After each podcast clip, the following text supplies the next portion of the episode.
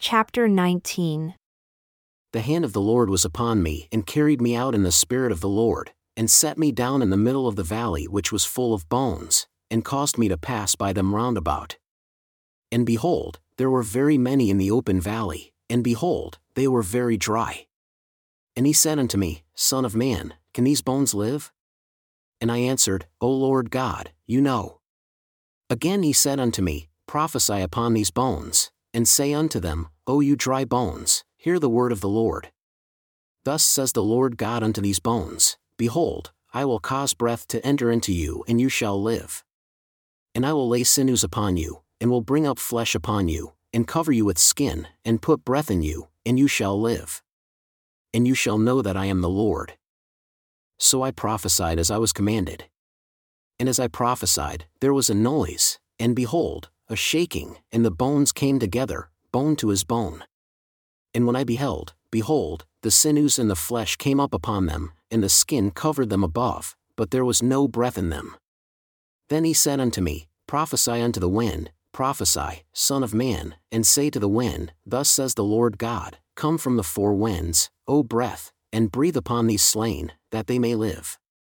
So I prophesied as he commanded me, and the breath came into them, and they lived and stood up upon their feet, an exceedingly great army. Then he said unto me, Son of man, these bones are the whole house of Israel. Behold, they say, Our bones are dried and our hope is lost, we are cut off for our parts.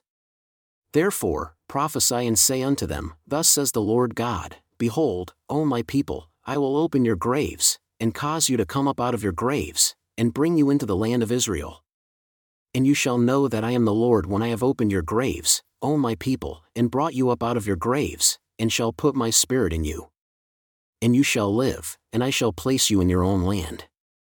Then shall you know that I the Lord have spoken it and performed it, says the Lord. The word of the Lord came again unto me, saying, Moreover, you son of man, take one stick and write upon it, for Judah, and for the children of Israel his companions. Then take another stick and write upon it, for Joseph, the stick of Ephraim, and for all the house of Israel his companions. And join them one to another, into one stick, and they shall become one in your hand. And when the children of your people shall speak unto you, saying, Will you not show us what you mean by these? Say unto them, Thus says the Lord God, Behold, I will take the stick of Joseph which is in the hand of Ephraim, and the tribes of Israel his fellows, and will put them with him, even with the stick of Judah, and make them one stick, and they shall be one in my hand. And the sticks on which you write shall be in your hand before their eyes. And say unto them, Thus says the Lord God, Behold, I will take the children of Israel from among the heathen where they are gone, and will gather them on every side and bring them into their own land. And I will make them one nation in the land upon the mountains of Israel, and one king shall be king to them all. And they shall be no more two nations, neither shall they be divided into two kingdoms any more at all. Neither shall they defile themselves any more with their idols, nor with their detestable things, nor with any of their transgressions, but I will save them out of all their dwelling places wherein they have sinned, and will cleanse them. So shall they be my people, and I will be their God. And David my servant shall be king over them, and they all shall have one shepherd. They shall also walk in my judgments, and observe my statutes, and do them.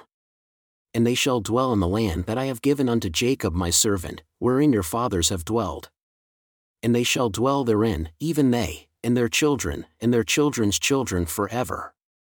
And my servant David shall be their prince forever. Moreover, I will make a covenant of peace with them it shall be an everlasting covenant with them.